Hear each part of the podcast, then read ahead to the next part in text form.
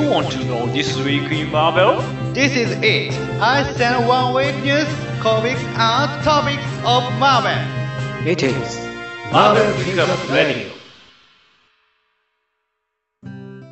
さあ今週もやってまいりました1週間のマーベル的取引になることをピックアップして話していくマーベルピックアップラジオ第110週目です、えー1週間置いての、え2週間ぶりですねのラジオとなっております今週もこの二方に来ていただいておりますどうぞはい。はいはいコミコンという夢の中にいるクマンです。まあ、さっき夢の中に行ったもんね、熊さん。あとも先生です。ね もうほんと夢うつつですよねまだねそうですね一週間まだぼーっとしてますわ。1週間経ってないい。ですからねこの放送自体としてはもうねあの1週間ちょうど経ってますけどねまだ6日しか経ってないです楽しかった。いやーすごかったですよね本当にいろんな人に出会えたしうん。ね。ね、ほんまにね、その感想を一言うんだったら、ただただ楽しい。ただただ楽しいね。本当にそのネット上のね、関係だけの人とかもね、実際会えたんでね。そうそうだ。そうなんですよ。はい、僕らもそうですからね、ね。結局ね。そうそう。そその東京コミコンでの模様はですねこの後の話題の方でたっぷりと、えー3日間に及ぶ東京コミコンを話していきたいと思いますのでよよろしくお願いします。まあ、はい。ではまずはい。この最初のコーナーです、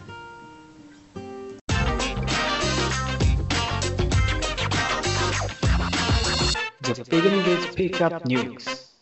さあ今週のピックアップニュース。まずはですね、えーマーベルがレザレクションの一環で開始される X メンシリーズのクリエイティブチームを発表しております。はい。はい。いよいよね、えーレザレクションで、えー先先月ですか？発表されました、X メンシリーズの、えーいよいよ詳細が届いておりますよと。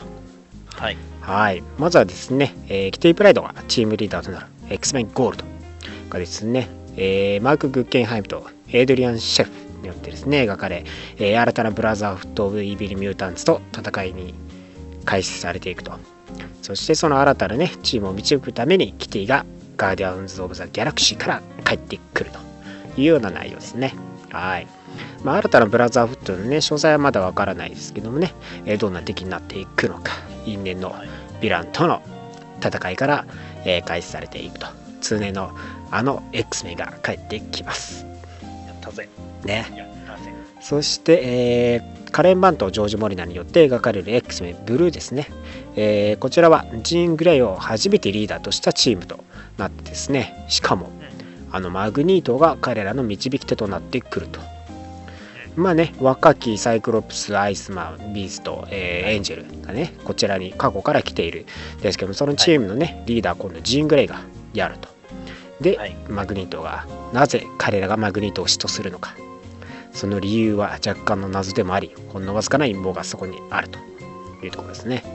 まあお互いにマグニートは信用ならないということを知っていますけどもね、えーマグニートも彼らを利用しようとしているような感じもあるのかなといったところですね。ブルーも注目どころです。さあそしてアイスマンはですね、えーシーナ・グレイスとアレサンドロ・ビッチによって描かれる、えー近年設定加えられたゲイですねという事実もですね、えー取り扱われ、彼自身のアイデンティティを理解していく様を描いていくと。まあこれね近年設定ゲイというところもね、えー露呈したというところでそこら辺にも掘り下げていくとはい。元ガールフレンドもね何人か登場するようで感動的な話もある模様なのでね。アイスマン好きには今後どうなっていくのかっていうところもね彼自身掘り下げていくというところで。誰これって誰か得するんですか？ね、それ。まあ掘り下げて。まああんまりね その設定だけこう加えられてあんまり話してこなかったことなんでね、まあ、目を背けずにやっていこうという感じですかね。言わんかでもったらええんちゃうこと。でも、設定だけって結構あると思うんだ。そうそうそうそうね流れ流しちゃうとこあるからね最近触れられてなかったんでそこら辺もこうそうです。掘っていくという感じですね。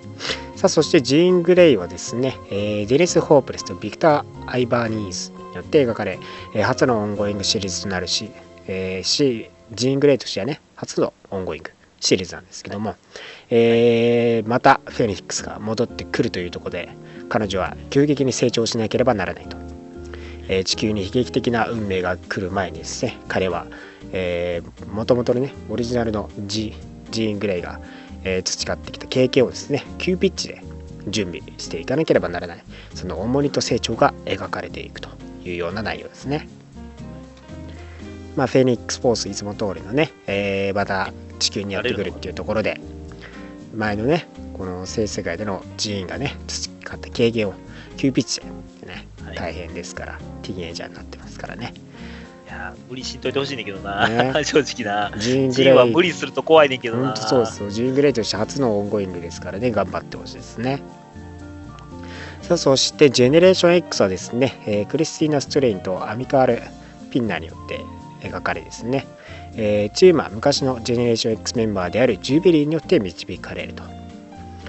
はいえー新たなエクゼビア研究所ではですね、えーまあ、3つのね、えー生徒がグループに分かれてまして、まあ、X メン目指すとかですね、まあ、割とね賢いというか未来有望な、まあ、グループが2グループあってもう一つがこのね落ちこぼれと呼ばれてしまうジェネレーション X 組というようなチームをですね、ジュビリが導いていくと。はい。はい。まあ、力のねコントロール方法を学ぶとかですね、えーありますけどいつも通りのね学園ものとして今回これ中心でやっていくわけですけどね、えージュビリーはですね信用する誰かを連れてこなければならなくてねハスクとかを含めた過去のね、えージェネレーション X メンバーも登場してくるというような内容になっていると、ジュビリーさんもいよいよね教師としてチームを導いていくというところでも結構フォーカス当てられてますからね。今後どうなっていく注目ですね。えーそしてウェポン X はですね、えーグレッグ・パックとグレッグ・ランドによって描かれる、えーミュータント絶滅症する新たなウェポン X プログラムを倒すためにオールドマン・ローガン、セーバートゥース、レディー・ディス・ストライク、ドミノ、ウォーパスによってチームが結成されるという内容ですね。まあ、ここはすごいですよね。まあ、ヴィラン、まあ、ヒーローヴィランとね、まあ、過激な連中が集まってるっていう感じがありますからね、これはチームとして成り立っていくのかっていうところもね、こうぜひ見ていただきたいところですね。このセイバートゥースとローガンの因縁っていうところでね、年老いたローガンがどう反応するのかとかね、見ものですよ。そうですね。うん。そうですね。どうツッコミを入れていくのかですけどね。そして、えーケーブルはですね、えージェームス・ロビンソンとカルロス・パシゴによって描かれですね、さまざまな時間軸を冒険するケーブルが描かれると。えー15世紀の日本、第一次世界大戦、石器時代、ビクトリア朝のイングランドなど、多くの素晴らしい時間に彼は会い、えー時間を破壊する新たなヴィランであるコンクエストと戦うと。はい、新たなね、ヴィランとしてコンクエストというキャラクターが登場してきて、それを追っていくような、えーケーブルのストーリーになるというような感じですね。また新たなね、ケーブルの暴言が描かれるというところでも、いろんな時間軸が見れるというところでもね、面白い作品になっていくんじゃないでしょうかね。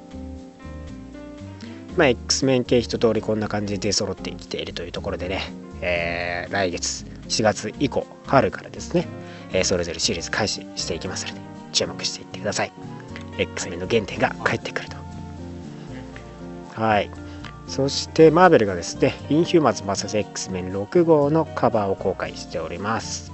す、えー、べ、てはエマ・フロストにフィリフスのかところで、この最終号となるですね、カバー、インヒューマンズ X メンとともにエマ・フロストにですね、まあ、全員が屈服しているようなカバーになってるわけですよ。女王ですね。ねえ。はい。もうデス・オブ X の終わりでね、サイクロプスは早くにテリジェン・ミステリーに死亡して、えーエマがね、作り出すサイクルの幻覚でヒューマンとの戦いを、えー始めたというところで、またエマ・フロストさんがね、こう帰ってきて何かやらかすのかっていうところがありますから、シャブ6号は、えー2017年3月ですね、発売されるので、ここら辺もね、 Inhumans VS X も始まってますから、ぜひ注目してください。はい。はい。はい、そして実写関連はですね、えードラマ「インフューマンズ」のプレミアデータが公開されております。えー米国のですね、えーテレビでのスタートはですね、2017年の9月26日ですね。で、えー11月14日にシリーズのフィナーレとなる、えー8連続エピソードとなる予定ということですね。えーなので、8週連続で、おえシリーズやってって、そこで終わるっていうところですね。結構だから、え短めのシーズンとなっているという感じですね。まあ、全8エピソードなんである意味その CG とかの金の使いどころは結構やりやすいのかなと思いますけどね。どうなんですかね？ね。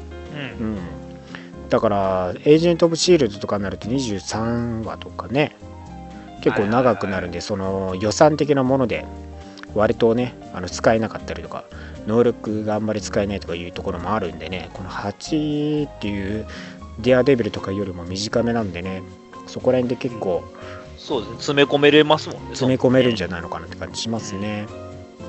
まあ、来月、えー来年のね、9月からなので、はいえー日本ではまた2018年ぐらいには上陸。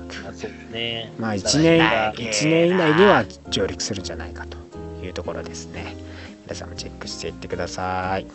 はい。さあそしてはいドラマ「ルーク・ケイジ」シーズン2の制作が公式に発表されております、まあ、こちらももちろんのね話ですけどね、えー各ねドラマシーズン2決定しているというところで本当にネットフリックスぎゅうぎゅう詰めのスケジュールになってますけど。そうですね。はい。まあ今ねえーディフェンダー、えーパニッシャーがね撮影して、えーでディフェンダーズの制作もその後もそうですね。はい。始まっているというところでキャスティングもねされていって。で「デアデビル3」シジェシカ・ジョーンズ2シーズン2、そしてルーク・ケイジシーズン2と、はい。ね。まだ直近で来年のね3月にはアイアンフィスト起きますのでぜひともねシリーズ通して見ていってください。ですよ。はい。そして、えードラマ「エージェント・オブ・シールド」に登場したインヒューマンヨーヨーのスピンオフスリングショットが公開されます。はい。はい、えーえーエレナ・ロドリゲス通称ヨーヨーがですね、えー主役にしたスピンオフドラマ「スリングショット」ですね。えー全6話のミニシリーズですね。えー12月13日から ABC アプリまたは ABC.com でですね公開されると、えースリングショットですねエージェント・オブ・シールドシーズン3に登場してきて今回の話はシーズン3と4の間のストーリーとなるためですね、えーまずはエージェント・オブ・シールドシーズン3の主張はヒスというところなのでぜひ彼女がどんなキャラクターなのかなぜヨーヨーなのかっていうのをね、ぜひ知った後に見ていただければと思いますはい。はいキャラですね。俺ね、かなりね。ねまあはあ、俺は、俺はまだ動いてる姿を見ていないんですけどね。ね、まだワーワー、ワーワーでね、もういやいつも3ヶ月前にね、や始まってて、ちょっとね見て面白かったですからね。あ、そう。そう BS の方でね、1月からシーズン3、なんかやるっぽい話なんでね、皆さん、BS の方でも見ましょう。レンタルより早いんで、1話、2話、3話ぐらいは。ようやくね、あのーレンタルも来年から 始まるようなので、ね、皆さん頑張ってみてください。私も、あのー始まったらまた見直したいと思います。忘れちゃった。見直したですね。はいはい。見直そう。見直そうっていうか見てないんだよね。さあ、そして映画スパイダーマンホームカミングの新トレーラーがいよいよ明日、えー今日ですね、もう公開されていると思います。はい。いや、すごかったですね。あの映像っていはいう感じですね。明日の今頃9日のね、えー公開で今回収録8日なのでね、えー次の日はい。になってますけども、い、よいよ、えースパイダーマンホームカミングとしてあのスパイダーマンの新映像がね、えー届いているかと思いますのでぜひ注目してください。ティザー映像だけでもね見ても結構面白そうですかよからったですね。ね。よかったですね。あれコスチュームの変化とかね、えーねトニーとの関わり合いとかもね、えー見れたんで面白いと思いますから、最高だよ、この先生 さあそして映画「ガーディアムズ・ギャラクシーボリューム2の新トレーラーが公開されております、もうもうトレーラーだけでね、がっつり面白いやつですよね、ねこっちは。っ。ていう、まあ、ぶっちゃけ言えばストーリーは全然ね見えないわけですけど、まあまあまあ、もちろんね。何が面白いってやっぱ個々のキャラクターがやっぱ面白いですよね。そうですね。ね。笑かしに来てる。来てますよ。ね100%ね。もうベイビーグルートの可愛さたるや。そうですね。I'm Groot 違う。お前の運命にかかってるんだぞ。核爆発するんだぞ。もう一回言ってみろ。I am Groot うん。I am Groot うん。I am Groot 違うって。それ押しちゃ違う なんですぐ。なん なんですぐボタン押してまう。ね、なんでそっち押してしまうんっていうね。まあ、まあ、ね。彼、多分ダチョウ倶楽部で鍛えられたんじゃないですかね。面白いですよね本当にね。押すなよ、絶対押す。なよ。ね。であのボタンの装置をねあの嬉しげに持ってっちゃうっていうのがね。いや面白いそうそのスターロードとかもね本当いい感じでしたからね。いいっすね。いや僕、やっぱりあドラッグスのやっぱね最最後のね。こうマンティスさんもちょっと天然なのかな？行っちゃうんだよね。私触れるとねその人の考えが分かるのみたいなね。そので気持ちをね触って。あなた好きな人がいるのよね。あ俺みんな好きだから。そうそう俺みんな好きだからって。そうじゃない。異性としてあの人でしょってはっはっはっは俺は知ってしまったのお前の秘密を恥ずかしい秘密を知ってしまったぞ。っていうドラッグスのね あの中学生中二みたいなあの反応の仕方。おマジかよみたいな。お前の好きな人知っちゃった。俺も知った。俺も知イエったーイ。っつってね。めっちゃ受けて超受けてた。ねガマラがマンザルじゃない顔してるのがまた良かったね いや面白かったですよあれ面白い。ね。あれは。あれ、も3回ぐらいを繰り返しね、その場で。あの、流れてくる音楽もいいですよね。ですね、やっぱねりね、ガーディアン・ザ・ギャラクシーのね、曲のチョイス、すごいですよね、やっぱね。ジェームズ・ガンのセンスいいですからね輝いてますからねまたどうなっていくのかうん他もレトロなね、曲を使うような映画って結構出てるんですけどね。全然違いますよね、やっぱりね。ねもう下手変なタコタコエイリアン戦ってますけどね。多分最初の最初じゃないですかねあれ多分ね。最初の最初でザクザクしてるじゃないですか、ね、ね、ボスターしたりしないです。しないですからね。割と多分、あの、結構、いきなり戦ってる姿かもしれないです。ね。あんまりヴィラン側とかねよく分かってないですから本当今後またねつい、えートレーラー出てくると思いますからね。ぜひとも注目していってください噂ではエゴさんが、って感じですね。さあそしていよいよ来ました。ゲーム関連。マーベル VS. カプコンシリーズ。最新作マーベル VS. カプコンインフィニットが2017年に発売されます。はい。いややーマジでね、ときました。一番テンション上がったやつです、これ。やってきました。えーはい。アルティメットマーベル VS. カプコン3が発売されて現在ですねいよいよそのなんで、正直ね、もう出ないと思ってたんですよ、このシリーズ。まあね。でも、はい。今回、あれですね、現在ね。がつかないっていうのは、原点回避っていうことなんでしょうかね。3 3対3じゃなくて今回ね2対2でマーベル VS. カプコン最初のね時と同じ、えー対戦数キャラクターのね操作数になってるわけですけども、まあ、現在判明している、えーマーベルキャラクターはアイアンマンキャプテンマーベルキャロルさん。はい。そしてキャプテンアメリカと、はい。い、よいよキャロルさん参戦ですですね。キャロルさんと、あの、トリーの並びがね、今思うとねえ、シビルオ2はね、思いっきり敵対しますからね。だから、やっぱ、キャプテン・マーベルとね、なんか誰か、ね、その、多分スターロードが出てきたらスターロードとかね、置いてね、で、アイアンマン側にはね、またね別のキャラクター置いて、シビルオ2だっつってね、戦うっていうのね、面白いじゃないですか。まあ多分それ狙ってるんでしょうね、あの、作った人たちは。こうなんでこの二人が最初に出てきたのかっていうのを。ねまあ、ここからね、やっぱキャロルさん人気また、うなぎ登りでしょう。ね。やばいっすねないかな。いやー、カマラちゃん出てほしい。出る、出そうな気がするんだけどなこのラインナップ、俺はね、俺はシングが出てこほしい。の感じだと。いや、あの、ファンタスティック4なんかちょっといじめられてフるよね。ァンタスティック4そうそうはね、むずい。FF がいいし理、だろうな一番、なんなんこの前のスーパースクラルル、スー全員合体してる、全員合体してるやつ。いやいやいや、ごまかしやろ、あんな。まあ、インヒューマンズ勢と多分、ブラックボルトだと、まあ、X メン勢はウルヴァリンは確実に出そうな気がするんですよね。多分、そこら辺は。またスリムがはぶられる。あと、ストレンジね。今公開、あえー米国公開したね、ストレンジとかもね、多分出てくるでしょうし。ねえ、だから映画に出てきた人はほとんど内定してると思ってもいい感じですかね。まあ MCU でだいぶ派遣を手に入れた人たちは。メインどころは多分揃うでしょうからね。やっぱいい加減俺ね、ブラックウィドウとかも操作したいんですけどね。そうあう。ん、1回くらい出してくんないかなっていうところもあるんですけどね。まあ、今回ね、あのタイトル通りインフィニットとなっている通りね、この先々の映画とね、リンクする部分もあって、えーインフィニティストーンズによってですね、強化を図ることも可能。それらね、全部昔の、あれですね。パワー、マインド、えーリアリティ、えーソウル、えーあとスペース、あとなんだっけ？あとなんか忘れてる気がする。タイムだ、タイム。タイム、タイム。ね、の6つのストーンがね、使って強化図れるようですから。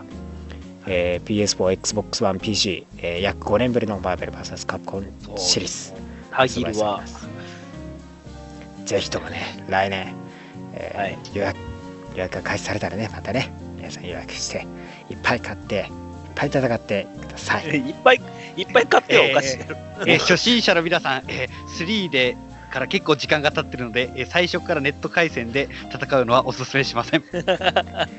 お私父さんたちがいます。私はエンジョイ勢をやります。えーついついでにですね、えーアルティメット・マーベル VS カプコン3が PS4 で、えー配信されております。1080p、あと、えー 60fps で、えー解像度も上がってのえー配信されておりますので、ぜひともね、そちらもまず買って、これインフィニットの方に備えていただければと思います。はい。ということで、今週のピックアップニュースは以上になります。ます Next to sensible topic. タイでは今週の先生プルの気になるトピックスです。今週は何でしょうか？はい、えー今週は、えーまあ、はい今週の紹介して翻訳本ということで、まあね、皆さん、まあ、みんなは昨日、まあ僕らは昨日、みんなは一昨日発表されましたよね。うん。えーガイマンが。ですね。ガイマン賞2016の結果が発表されてますね。えーなんで、えまあ、まあ、センセプ、まあ、セントピの特別編ということで、マーベル以外のね、えー翻訳本も扱おうと思って、えーこのうんガイマン賞のトップ10をね、ちょっとひ一つ一つ、まあ、軽くですけど見ていきたいと思います。まあ、まあ、これ去年、昨年はね、あの、そこにいるクマさんがやってくれたんですけど、あ僕がやりましたね。はい。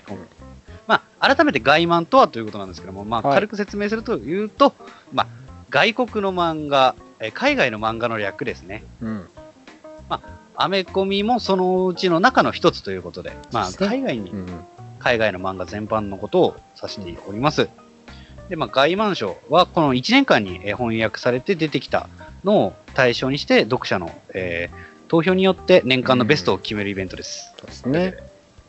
まあ、ネットの方で、えーまあ、募集していました皆さんの好きな作品は入ってるかどうかはどうかね、ここでもう一回確認してみてください。ではい。まず、10位。10位。でででん。えー、不安ソロという、おー、わからない。あの、あ俺もいいでしょ。あれ、あの、あの、某、某、某宇宙の、もうね、もう半、半の方かなってね。不安ソロです。ね。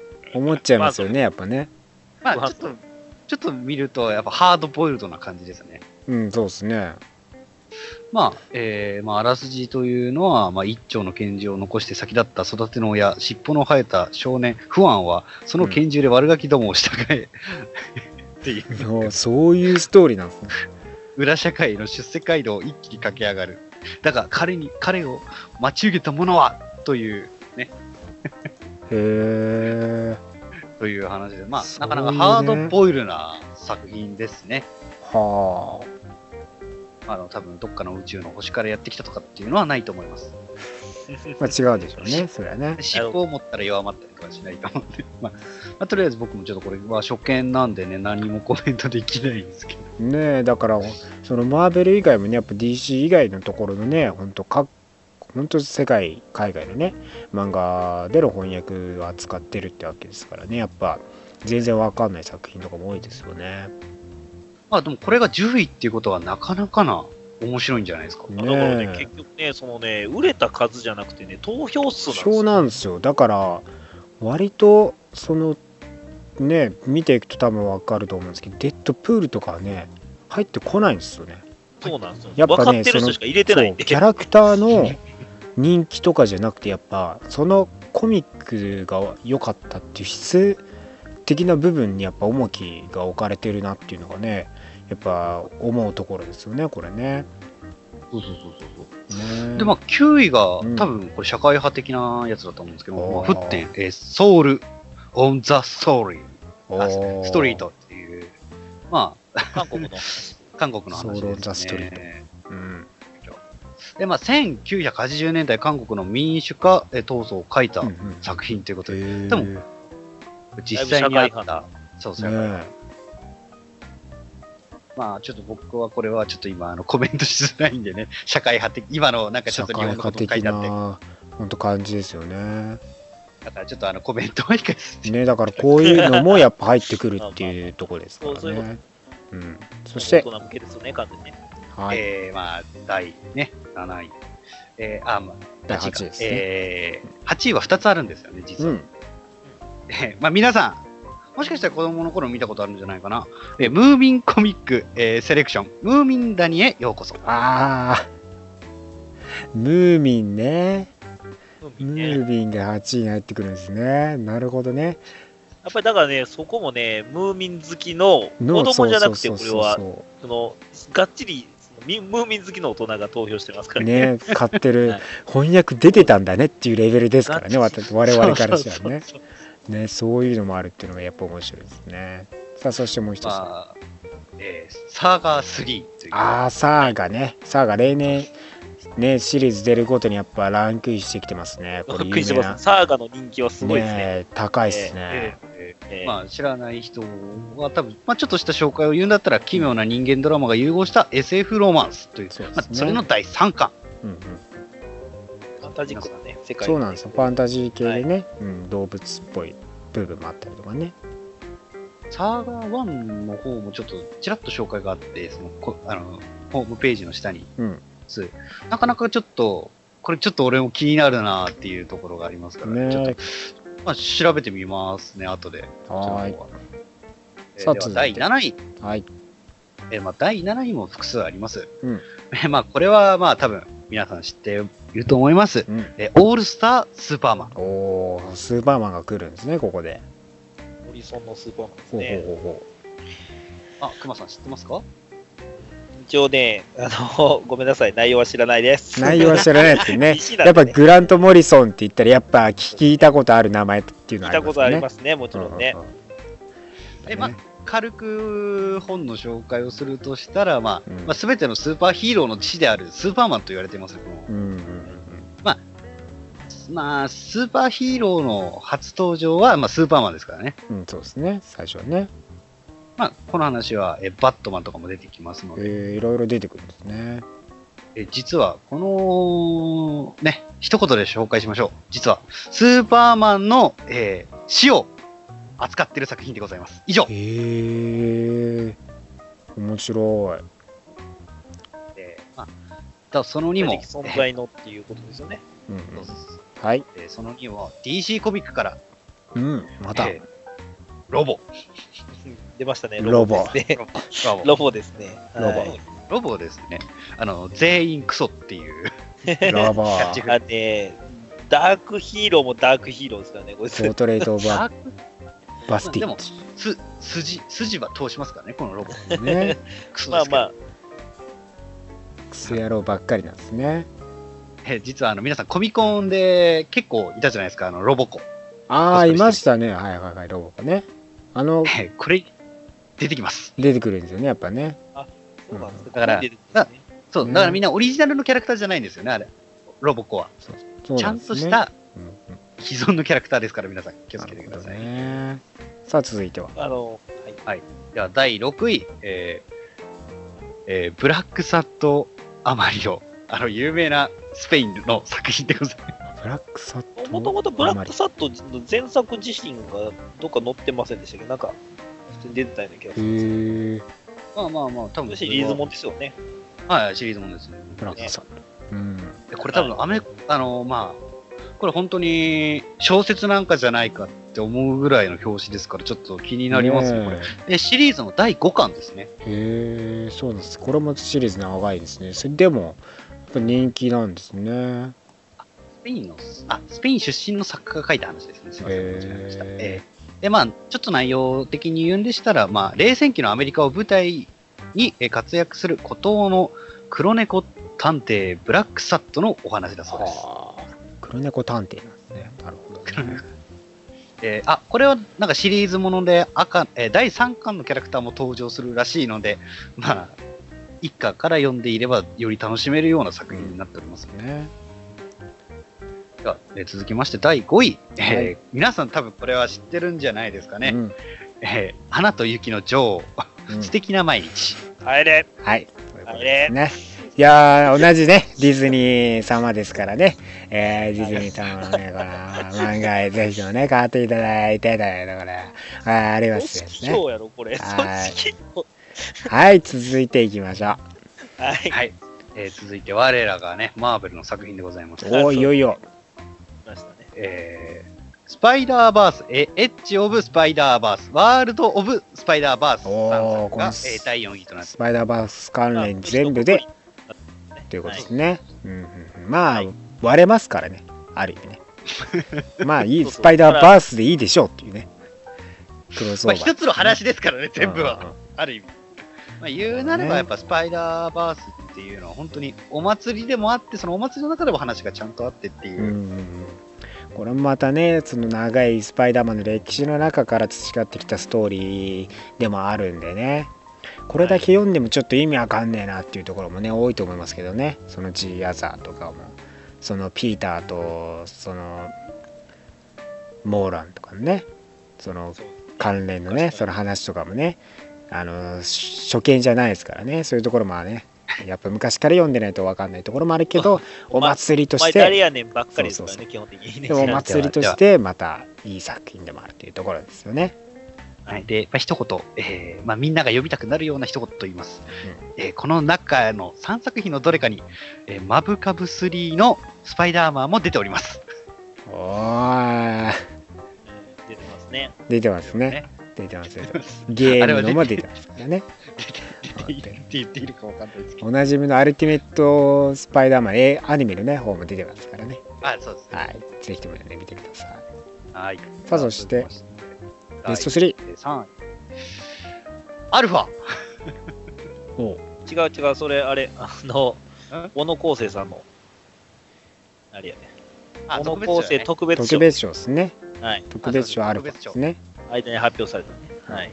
えーまあ、第6カ国で出版されて、まあ、なんですかね、えーまあ、宇宙の始まりから描いてる作品と書いてあります。えー、へえ、面白い。せ創世記のしか？すごいな。へえなんか動物とかいろいろ出てくるっぽいですもんねなんかねへえ面白いこういうのなんか読んでみたいかもそうですね、ちょっとこれは、気になるところですよね気になります。あ、すみませうんん。では続きまして、えー、すみませんね。えー、続いてが第3位です。はい。えーゴッサムアカデミー。おお DC 強いな。DC 強いっすね やっぱね単独作品ではえー実は、このゴッサムアカデミーと聞いて皆様、一言なんかい、なんか思い浮かべません？ゴッサムアカデミーってなんだって。まなんかバットマンンの、バットマンのなんかうん学校かなって思うじゃないですか。感じじゃないですか？なんかゴッサムにある学校じゃんそうです。ゴッサムにある、ただただ普通の学校のお話です。普通の話？普通の子たちの話？別に普通の子たちの話ってことねあ、そう。そうそうそうそれはゴッサムなんかアベンジャーズアカデミー的なものだと思ってたゴッサムでいのそのゴッサムでの普通の生徒たちを描いていくっていうことなんですね。あ、そうなの？あ、だって不思議だと思いません？あんな街、誰が住みたいと思うんですか、ゴッサム。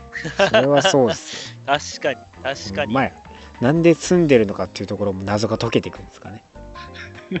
あるあ僕もこれちょっと読めあの読んだことはないんでわかんないですけど、ねまあ、えー紹介として内容としては、えーまあ、なんだろう、えー彼女は学校のポジションも微妙なものになっていた。そんな折に新入生、マップスのみ面倒を見ることになるが、彼女はこのまた微妙な距離にあるボーイフレンド。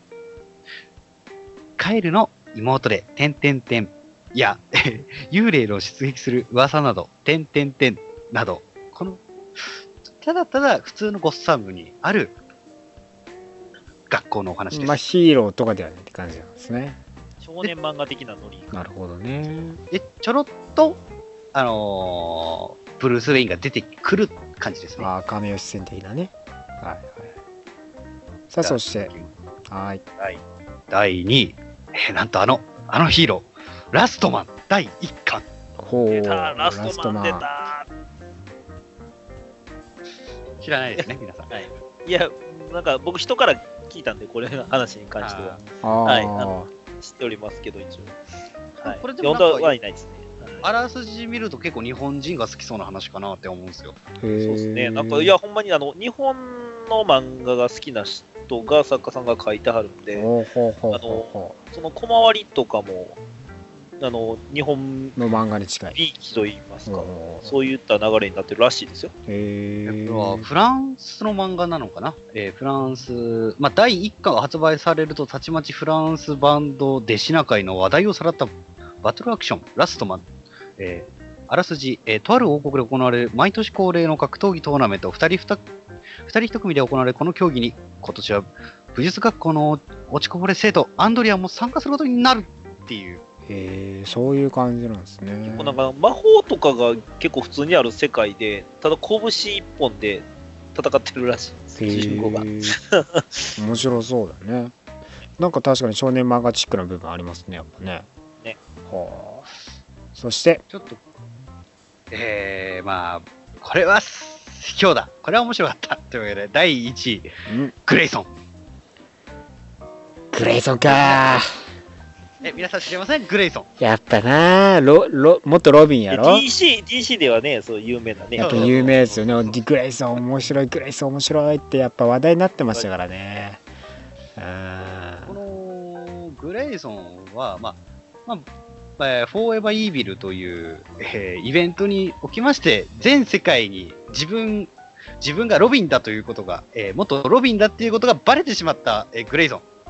彼はバットマンの力によって、えーまあ、とある秘密組織に、えーエージェントとして参加するというお話でございます。なるほどね。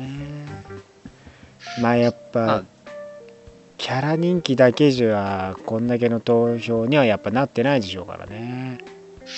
え、これはですね、面白いです。なるほどね。面白かったですね。で、今まで今までのそのバットマンとしてのシリーズとやっぱ一線をガすような内容なんですかね。あの、全く、そうですね。まあ、グレイソン、まあ、ディックとしてのグレイ、ね、存在してるんで、あの、本当に短編集なんですよ。1話完結の。ああ、そうなんだ。作品自体が多分1話1話で終わっちゃうっていうストーリーで、まあ、ハードボイルな作品もあれば、えーちょっと笑えるはあ。作品もあったりっていう感じなんですよ、このグレイソン。それは、それはずるいっすわ。えー僕が一番お勧めしたい話は、えー女子、えーね、あのー女学校に入って、えーパンツを盗まれるクレソンの話が好きです。意味がわからんわ。で だから、そういう、そういうあの話もあるんですよ、クレソン。なるほどね。いやーハードボイルの話もあれば。そうね。まあ、これを機にね、なんかこう、面白そうな作品とかあったらね、こう、アメコミだけじゃなくてもね、他のえー海外のね、えー翻訳本とか読んでみたら、また面白い発見あると思いますからね。バンドでシネ系は全然僕も手出してない。うん、こういうところでしかやっぱ知る機会とかはあんまりね、自分自身持ってないんでね、なかなか面白いと思います、本当に。そうだ、クロスオーバーに行けば全部置いてやるんだった。そうだ、思い出した。あれ、あれ、全部読みたいな。熊さん、全部読みたいよ。じゃあぜひどうともねすればいいんだい？全部ど読どうするみたい時は大阪の、えー、添右衛門町にあるクロスオーバーへ行こやったあ、でもなるほどね。多分交通費を全部本に回せば買えるな。う。そういうことね。はい。ということで、今週も先生のためになる話ありがとうございました。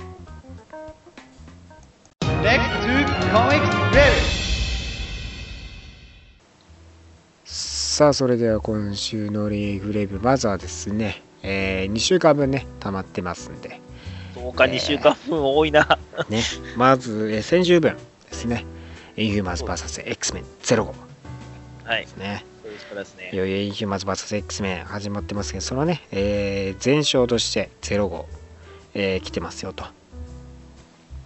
まあね、8ヶ月前ですよね、えーサイクロプスが死亡して、エマさんがね、デスオブ X で、えーサイクロプスの幻影を使って、えーテリジェンミストをね、改良して消し去ったというような内容が、事件があって、で、一応ブラックボルトの攻撃によってサイクは死亡したよというふうに扱われたというのが、えーデスオブこのシリーズにね、直接つながってくるストーリーですよと。で、エマさんはね、生き延びてエマさんが結構重要な人物としてやっぱ描かれてまして、えーこの8ヶ月間ね、表舞台にえー出てきてませんでしたよね。各 X メンシルも。エマさん何していたのかっていうのが今回の流れになってくるというところですね。え今回ですね、エマさんも、えーサイクロプスのね、その葬儀が終わってからですね、えー崖にね、自ら飛び降りてるんですよね、エマさん。はい。なんでかなっていうとですね、このダイヤモンドフォームになる、えー時間を短縮させようとですね、自分を窮地に追いやってですね、えーダイヤモンドフォークのフォームのね、その変化時間を短くしようと鍛えてるんですね。まあこれは完全にインヒューマンズとの戦いに備えて1秒の猶予もなくですねこのフォームに変えられなければ殺されてしまうという懸念点があるというところで彼女は。そうなんですよね。鍛えてるんですよね。まあね、ステップフォード格好とかそこにやってきて、何してんの、エマさんみたいなね、フロスト、フロストさん何してんのみたいな感じになるわけですよね。で、一方、ビーストはね、えー研究を続けていると。このね、テレジェンミストのミュータントに危機としてね、えー研究しているという内容があって、まあ、ステップフォード格好は実はですね、まあ、エマさんとね、えーテレパスね、つながりがあって、で、サイクロプスのね、原因を見せていたっていうのを知ってますからね。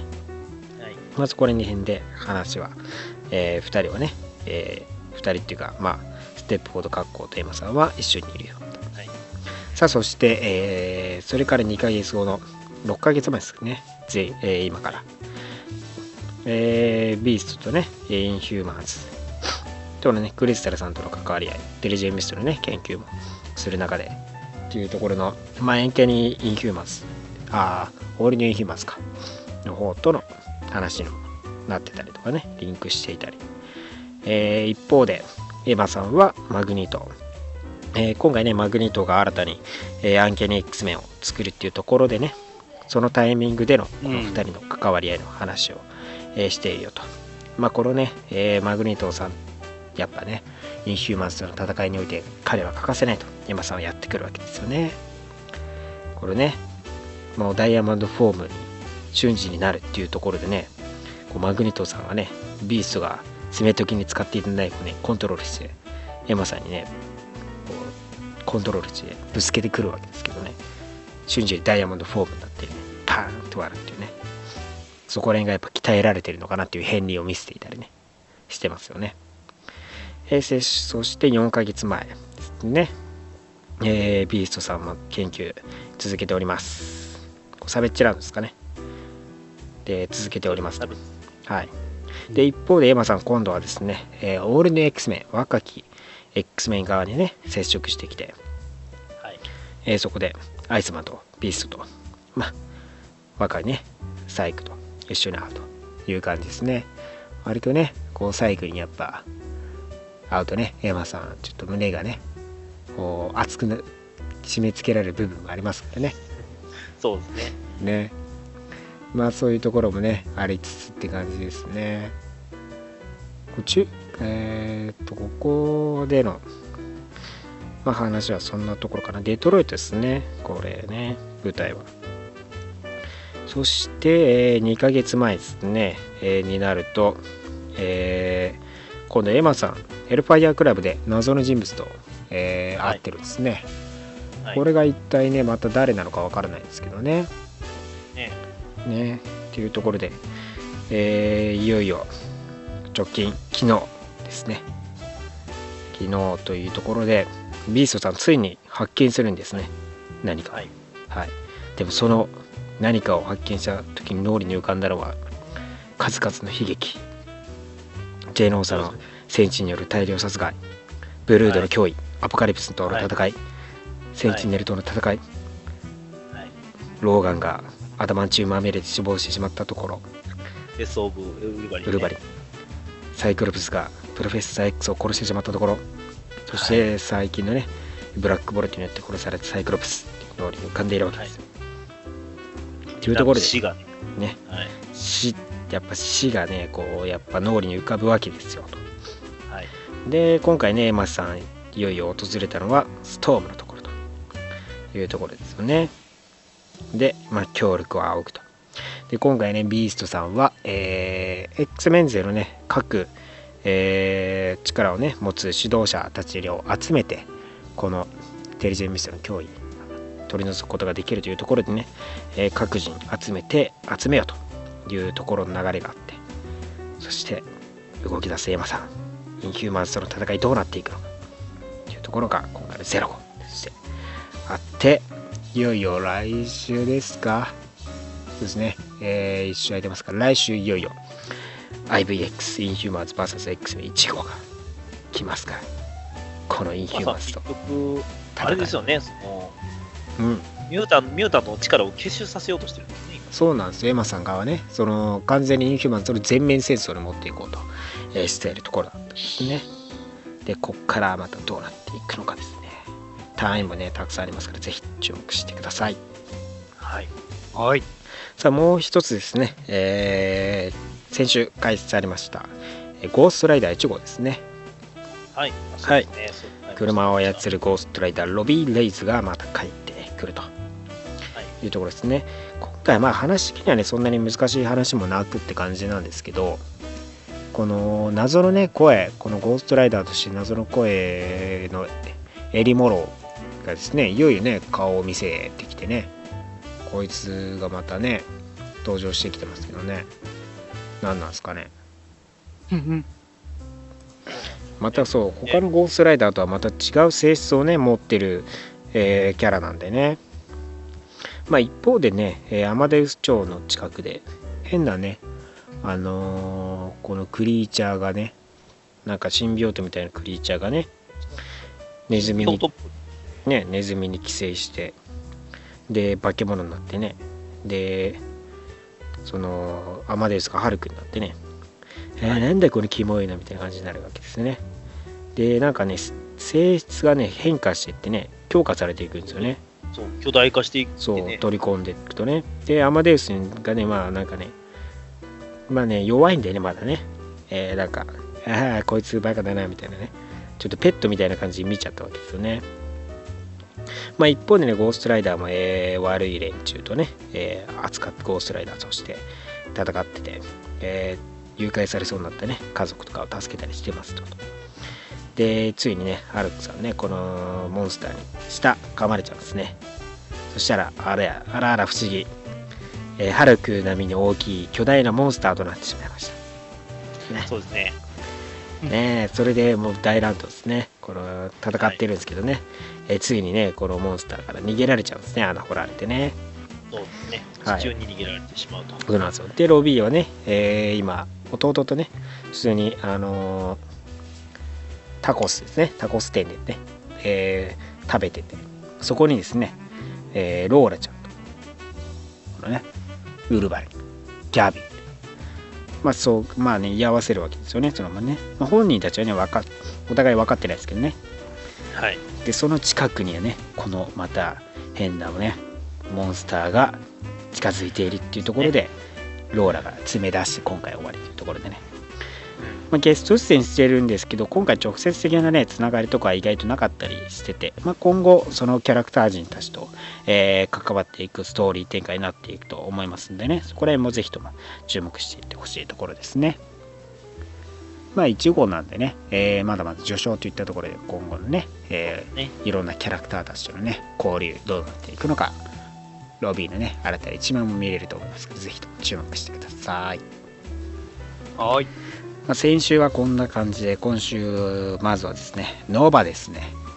そうですね。ね。ノバのノーバ1号がねいよいよ来てますよと、えーまあ、今回、えーストーリーとしてはいよいよ前回のね、えーノーバ市で帰ってきたリチャード・ライダーですけどもねちょっとねはい。まだこう、あまりいい感じではなくて対照的にはあんまり良くないのかっていうところでねあのお母さんがねなんかゾンビのようなねなんかねまがまがしいものに見えてしまったりとかねちょっとなんか死を引きずってまだ復活してるっていうところのまだ引きずってるなんか部分があってどういう意図でね復活したのかまだ明確には判明してないですからね。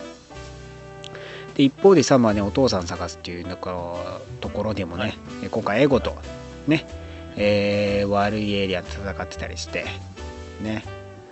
でお家にね急いで帰ったりしてね朝食食べて学校行ったりとかね。すぐ帰ってこれますからね。ね、一緒にベヨンって帰ってきて、でねあのスーツ脱いだと思ったら服着てなくてね。あーやべえみたいな。みんなで笑われるっていうねまあちょっといいねちょっと気になる女子が現れたみたいなね感じのストーリーもあったりして。ね。はい。ね。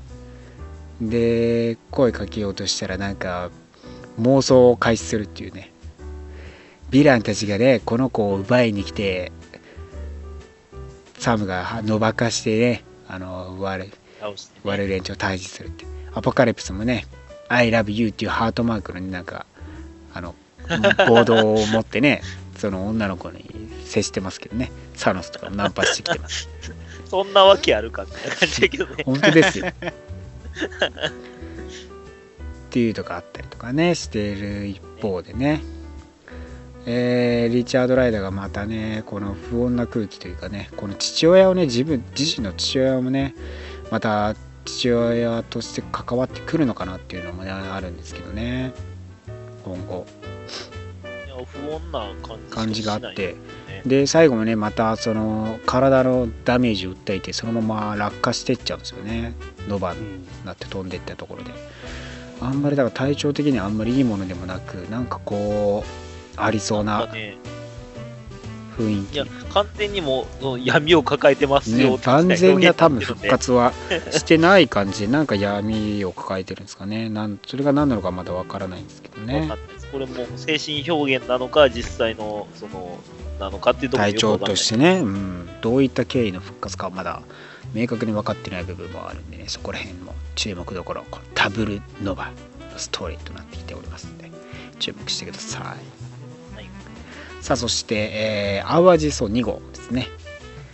今回ですね、えーまたベータレビルがね、えーハーマーを授けようとしてね、えー兄弟としてハーマーを持つべきはそうだ。でねあとそうするね。いやこれ君が持つべきだ。ってねまあ、はい。またこの2人でエイリアンとの戦いが開始されてねるわけですけども、えー惑星のねえー破壊する爆弾に巻き込まれるんですよね操作。で、目覚めた時にはですああの悪夢をねまた見てこの自分のムジョルニアをね体に押しつぶされていくようなねこう悪夢を見るっていうのねありつつ目覚めるとそこはコレクターにね捕まっていたと。またコレクションボックスの中でね収められちゃった。でねコレクション癖は抜けないっていうねアベンジャーズのね。でまあねえーコレクターに連れてこられた場所それはねアルティメット。ムジョルニアがあるハンマーがある場所だったんですね、はい。でまあねこの話であってでこの資格をね持たない人物が触れてしまうとねその雷撃によって消され吹き飛ぶというねはい。復活が一人それで死にましたからね。一人焦げてしまうというねこう触らせてね、はい。で次はね小さなまだエイリアンの子供をねそのハンマーに触れさせようとするわけですよね無理やり、はいでやめろっつってね操作怒ってもう鎖とかバーンもうね鎖とかこう取ってもうね自身のこのパワー雷撃だけでねその部下を吹っ飛ばすんですよねはい。コレクター。が、ね、そこのアルティメットのね回そのキャラクター総コアのね階層とかもありつつねどんどんムジョルニアにね近づいていくわけですよ。で取るのかと思いきやねえーコレクター撃ちます。そう撃ちます。はい。何させた失か神しました。はい。このムジョルニアはワイのもんやでってねなんで関西に、ええか、ワイのや、ワイねや、ワイは、オーディソン、そうや。つって。ねえ。このアンバーは私のもんだぞオーディンさん。っつってねその人質のようにしていた子供をね銃で撃って殺すっていうね。ひどい。の子ほんまにかわいそうなんです意味わかんねえよお前。ね。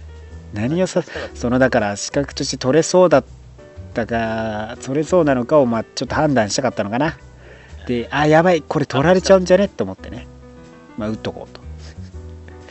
取られたらそばに逃げられますからね、完全に。ねね。でこの一方でですねなんと地球のニューヨークシティ場面映ります、これね謎の人物がフードをかぶった人物がねあの囚われている。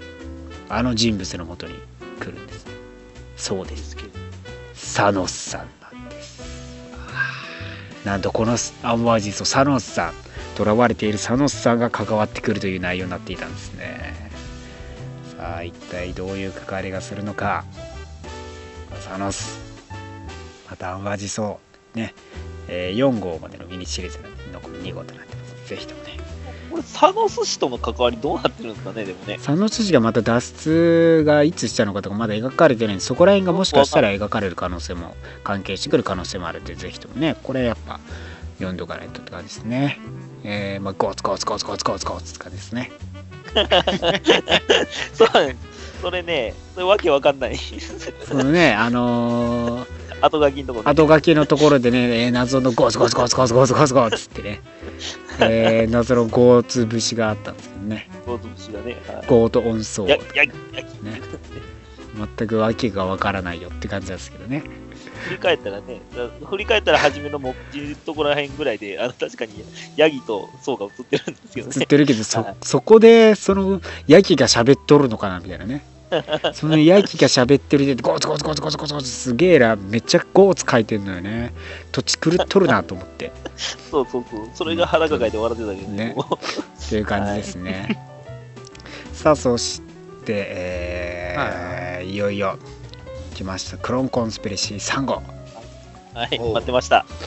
ね、来ました。はい。はいはいえーまあ、ニューユーテクノロジーですからね、えースパイダーグエンのね、えーピーター脱出してる中で、えーそこにリザードが、えー襲いかかってくると、まあ、2人で蹴り入れてね、えー追い返すわけですよと。でね、まあ、ニューユーテクノロジー周辺ではねもう復活したヴィランどもとかが、えー捜索に当たっているという感じなんですよ。ねまあメンツがねやばいですから本当にね。で一方でね、えーホライゾンユニバーシティではですね、えーまあ、ケインと、えーキャリオンウイルスについてね話していて。でまあ彼の状態をね、えー明かすわけですよね。この現在のねキャリオンウイルスの。でまあ彼をね、えー使ってこの電線からねウイルスの治療薬を見つけるためにこのねケインの状態を利用していくと。いうような感じなんですけども、ここでねまあ一応ねこれ警察に知らせようとするわけですよね。これね。またチーフのねアンダーソンさんなんですけどね。これねチーフのアンダーソンさんにねあの連絡したらですねこはい。の薬を実は飲んでいてね、えーはい。彼彼女も、えー警察ですけども、まあはい。ニューユーテクノロジーのクローンだったと。いうところでねね。こう全部、えージャッカルのもとにばらされてしまうと。はい。で、えーオクトパス、えージャッカルはですね、まあえー基地をね、あの移動すると。まずニューヨークからね。でその準備としてね、えーオクトパス研究してるオクトパスにもね話して、えー移動開始せよというところで。でグエンとスパイダーマンもね、えーホライゾンユニバーシティの方に、え向かっていると。で現在ホライゾンユニバーシティではライノと、えレクトロが襲撃に来ていて。でついにね、えーピーターと、えーグエンが駆けつけた時にはもうすでにケインがねはい。誘拐されてしまっていたとはい。ねでこのアンナ・マリアもねその一緒にねつい連れて行かれちゃってね、えーこれでね、まあ、この研究としてね自らね、まあ、ついていったわけですけどまあそこで一緒についていって一足を遅れたグエンとピーターですけどなんとそこでキングピンに会うんですね、はい。でキングピンなんとね、えー前でもね、えークローン、あのー前のね、えー前哨として、前哨のデッドノーマール前哨でね、ビフォーの時であの登場してたんですけども、そこでね、あの奥さんをね、妻復活させられてね、人質みたいな感じで協力させられてましたよね。ね。ね、フィスクはね、それをね、まあ、よく思ってなくて、やっぱね、この復讐のためにですね、ジャッカル、この居場所が分かる、ミーティングの場所をね、はい位置して、はいファイルですね、まあピーターに渡すんですよ。これであいつやっつけろ。ね、自分では手出しできないですからね。っていうのでね、やる。ここでまさかのキングピン登場っていうね、粋な仕事をしやがるっていうね。えはい、まあ一方でね、えープライベートの滑走路飛行機の滑走路にね、えー来てるわけですけどもそこにピーター到着しますバイクでね。でいよいよジャッカルをね、えー追い詰めようと思いきやなんとはい。ピーターよりも素早い動きなんですねこのジャッカル。全ての攻撃を避けるんです。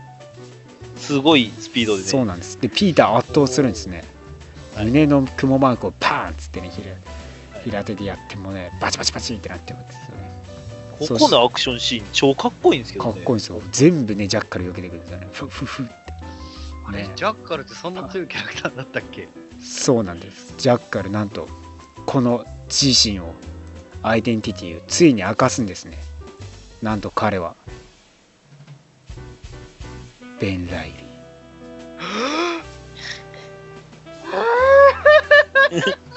やめてくれそして彼はピーターに言うんですね。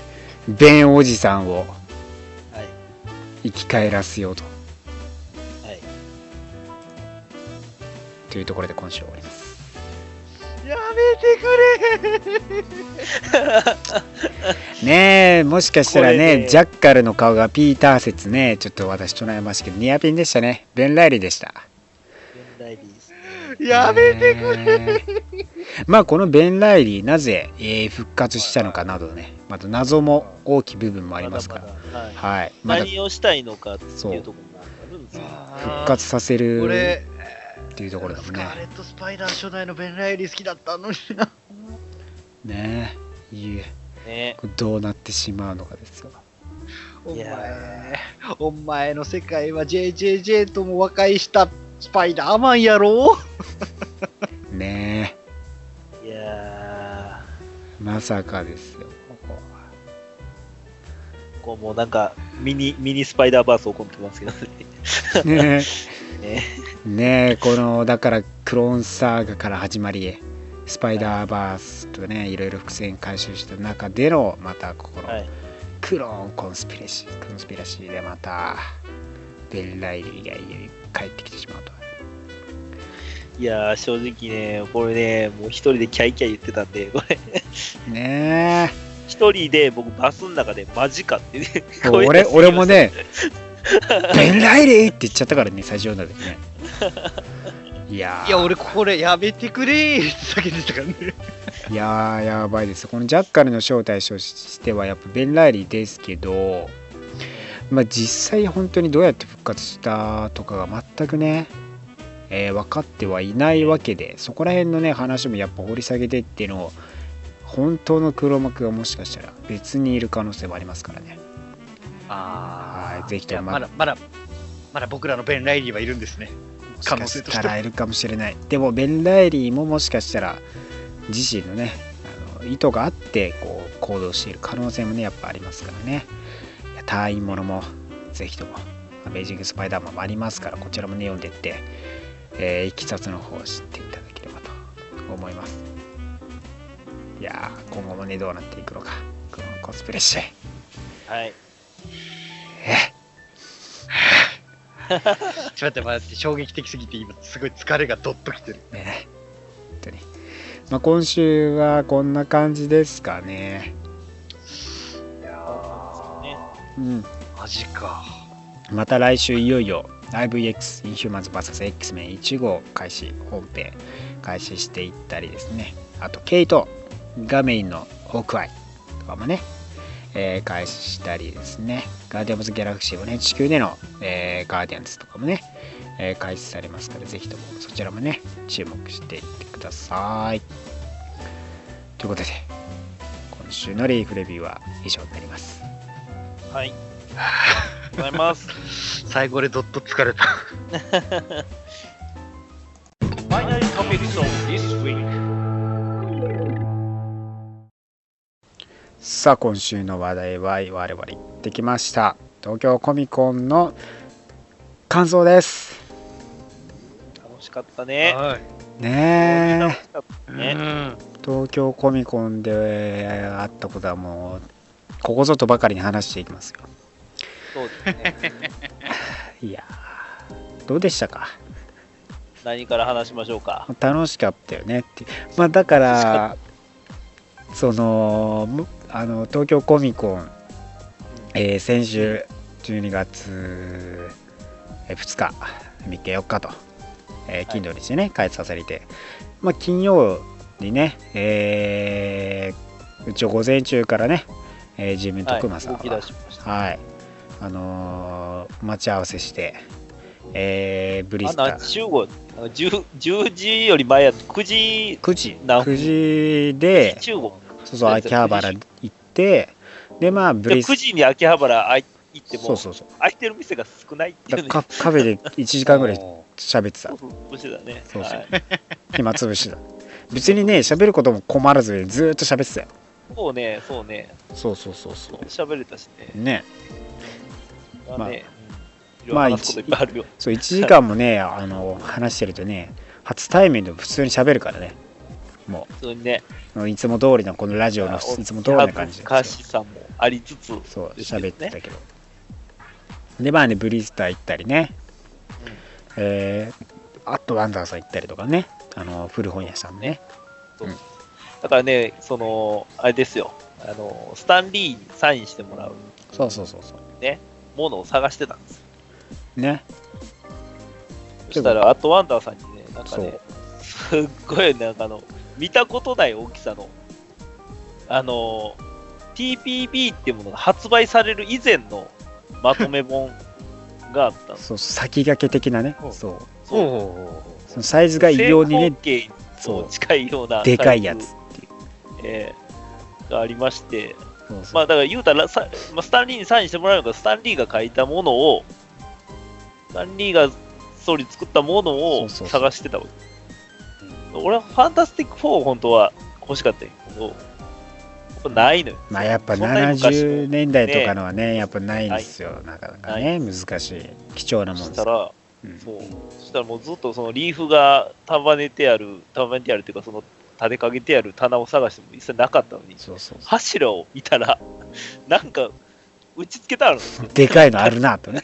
でかいのが打ち付けられてて、これ、これ相当古いやろってそう見たら、そうそうのねやつだったのね。そう。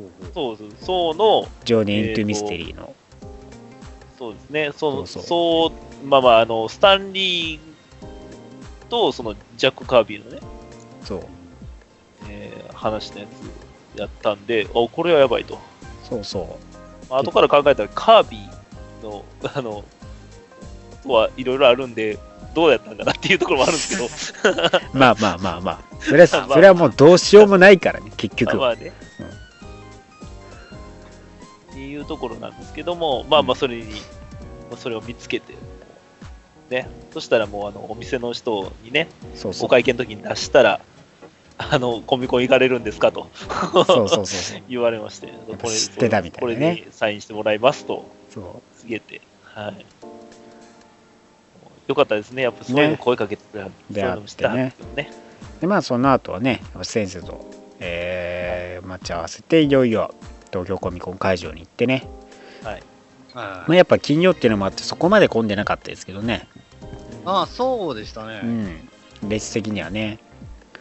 まあその1時間半前ぐらいかなに行ってね。でその後あのメディア向けのねそのオープニング外でやってて。あそこで声が聞こえてこないっていうね。声が全然聞こえてこないんだけど スタンリーがそうスタンリーがいるっぽいみたいな感じになって。いるのかどうなのかみたいな。そうそうそう。で見てたらやっぱいたっていうね。ね。ちらっとね、その隙間でね、隙間で見えたんですよね。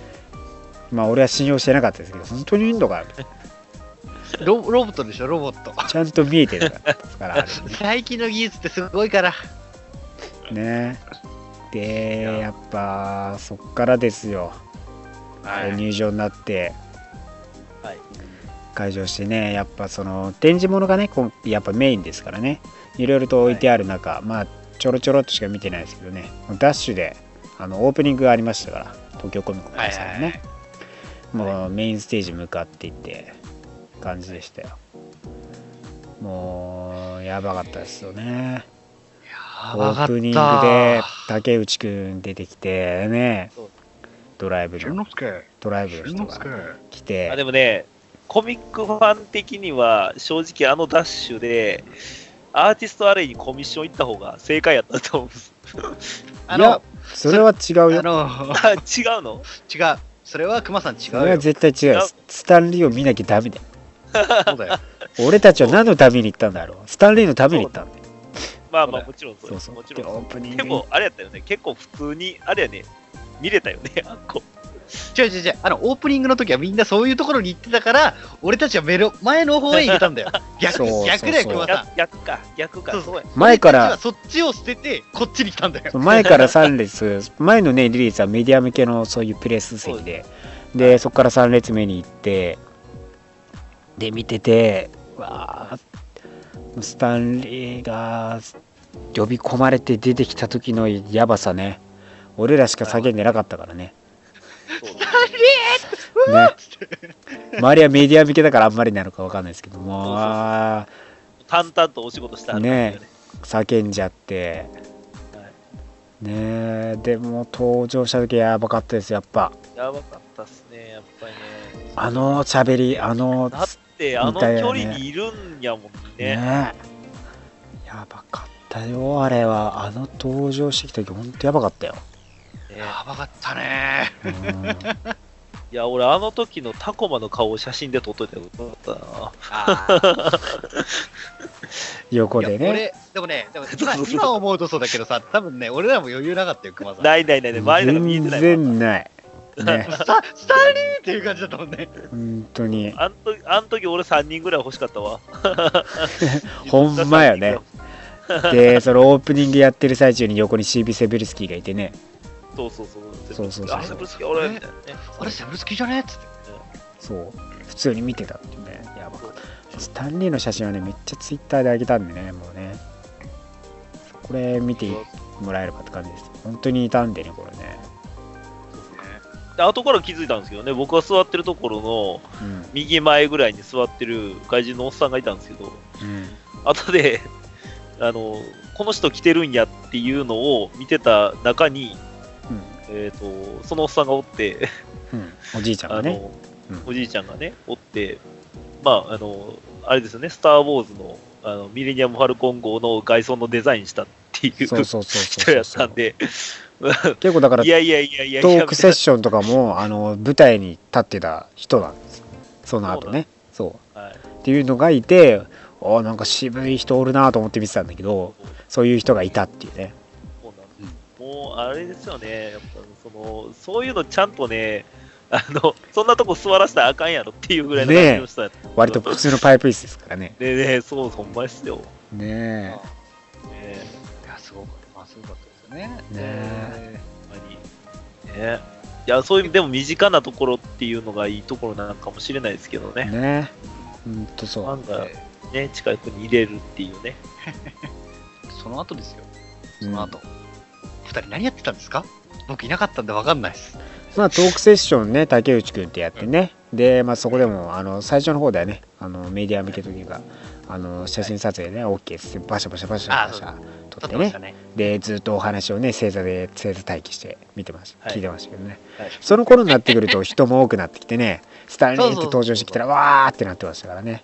はい。でその時のエピソードの一つといえばやっぱね竹内くんがやっぱマーベルの映画でねキャラクター出してくださいって英語でね、言って伝わんなかったんですけどね。じゃあ何のキャラクターがいいっつってね竹内くんキャラクターがやっぱね出てないのやっぱ答えなきゃなんないから分かんないんでしょうね。間があったんですよやっぱねここ日本人だからサンファイヤーって私ね一人叫んでしまったんですよね あのー黙ってられなかったんですでわって湧いたっていうのねあれは思い出です そうですね。サファイアって言ったら、わーってなって、わーってなってるのね。あー面白かったですね。あれ良かったっすね。あね面白かったな。まあ、竹内くんはサファイアのこと知らなかったんでしょうね。はいね。ねよくわかんなかっったんでしょうね。あんまりこう反応なかったんですけど、まあ、スタンリーがその後ミュータントでいいんじゃないかなみたいな話でつながらつながったなっていうのがね、あの気持ち的にはありました。ね、っていう感じでしたね。で、その後はいよいよね、えー我々はあれ、あれ、あれ、あれ、あれ、記憶にないな。記憶にないな。スタンリーと撮影してもらいましたね。はい。いやーあのね直触りですよ ほんまに、ほんまに、スタンリーを肌で感じた。そう。結構ね他の人のとか見てると距離感あったりとかあの肩組んであのもらってなかったりとかって写真あったんですけどその女性陣とかが結構多かったタイミングで俺らもそのどさくさに紛れて普通に抱きついて、はい。ね熊さんも肩抱かれててね。そう、肩たかれてね。もうめっちゃ顔近くもうスタンリー触っ、思いっきり腰触っ腰に腕巻いて、はい。触って写真撮りましてれは意味が分かんないですね。あの、あの、まあ、ほんまにでも10秒もないぐらいの時間ないくらい。だったん。ですけど、あのいやーでもあれが本当にね、写真印撮ると象に残るそう時間でしたね。写真撮るときどこ見たかも全く覚えてなかったんですいや、俺もわからんかった。カメラちゃんとバッチリのカメラ目線でめっちゃ笑顔だったんですよね。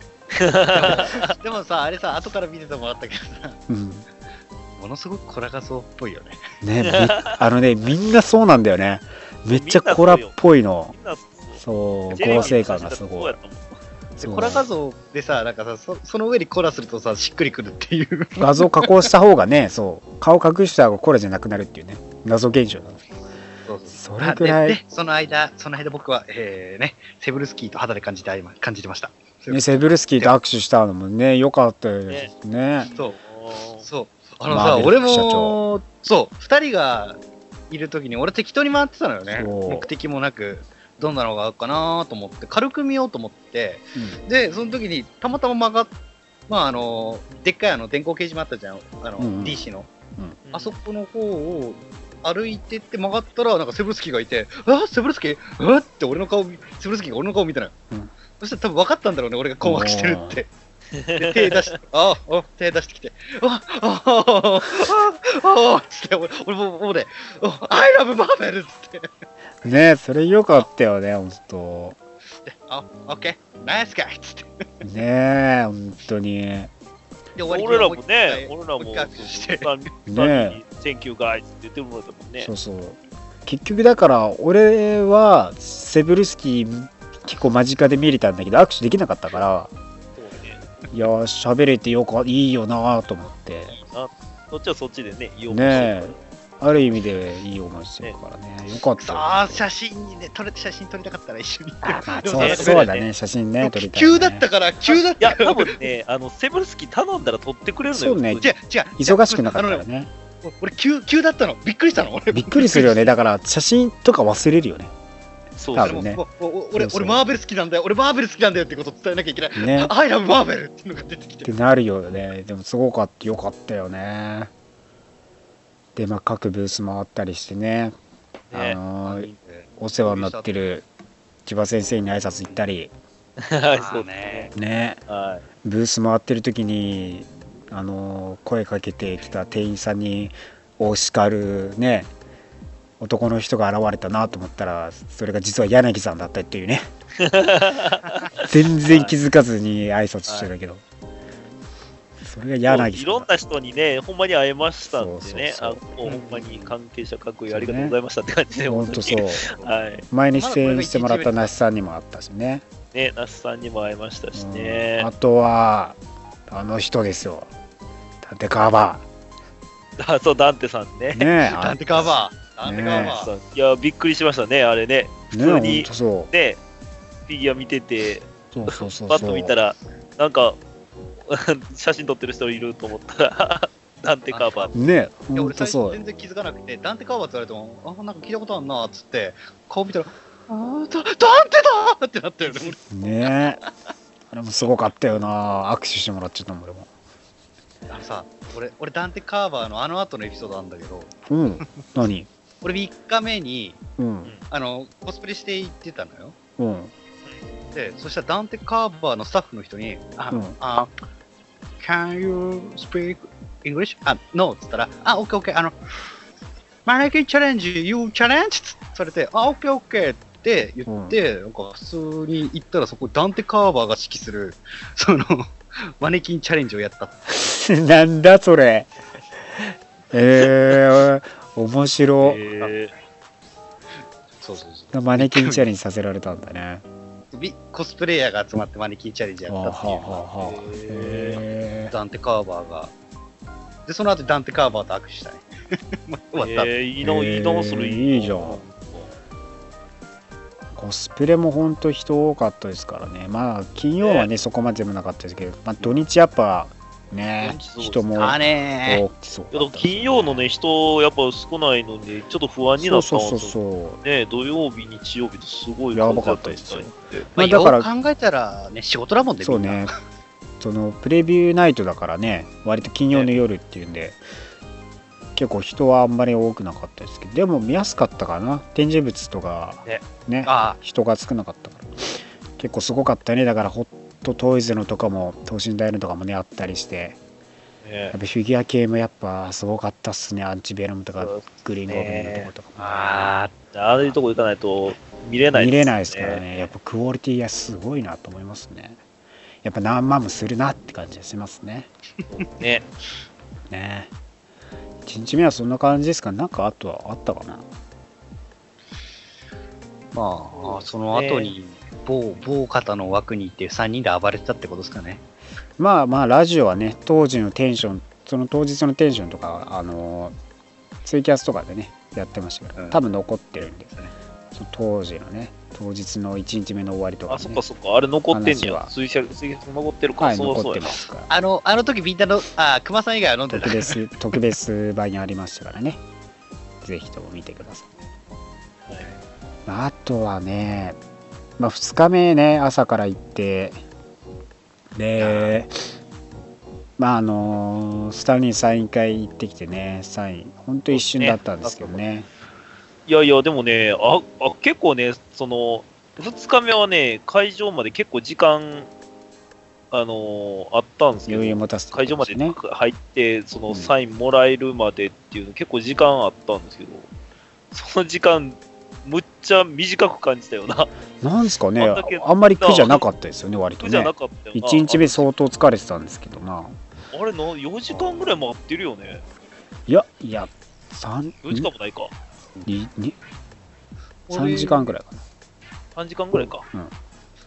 あれさ、結構割とやっぱ、パニッシャーの学校で行ったら外人の方が反応したよね。やっぱ多かったですよね あ、いや、パニッシャ？ーって言われた。日本人少ないですけどねパニッシャー。ねそうそうそう。7時前にはあっこついてたよ、会場。ついてうんて、ついてた、ついてた。で、実際サイン始まったん、まあまあ先生と言ってた時間もあるけど、うん。実際サイン始まったの11時ぐらいじゃなかったっけ？まあ、10サインが始まったら10時半とかかな。実際に始まったのがね。でどん結どん構長い時間待ってたとタンリー来。て。あんまねそうスタンリー会話できなかったんですけどね。まああのサインを目の前で書いてもらって。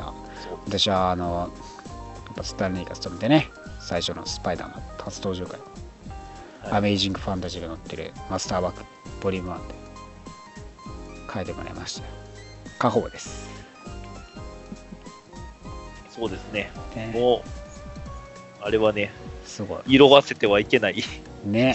ほんとそう。なんか、なんか加工しとかなあかんよな、あれ。ね。えまあ本当にだからそう。あとね並んでる時についに我々声かけられましたよ。ファンがいたんです。そうですね。ファンの方がいたんですね。ファンの方がいましたね。はい。いつもマーベルピックアップラジオ見てます。って言うんで。二人でね、もう騒ぎすぎなんですよね。そうなんですよ。あのねそう。並んでる時あのアメコミの話ずっとベラベラベラベラ喋ってるの2人しかいないですからね。オタクっぽい話をしてるのはね。静かに待ってるんです、結構ね。そうそうそうそう。なれみたいなね。ああ、もうちょっと、もう少しじゃないみたいな感じでね、言ってる中で、あれさ、でもさ、スパイダーマンさ、とかいうね、デッドプールさ、みたいな話を、マーク・ソマニーがさ、みたいな話ずっとしてたから、うるさかったろんでしょうね。あの、声で分かりましたと。声と関西弁で分かりましたというね。あとうとう俺らも声で反応で、反応される方々になってきたんですね。やっぱラジオですから、やっぱ声はね、やっぱ分かってますからね。そこら辺のテンションとか喋り口調とか、まあ、ずっとこのまんまでしょうかね。やっぱ見られてたんでしょうね。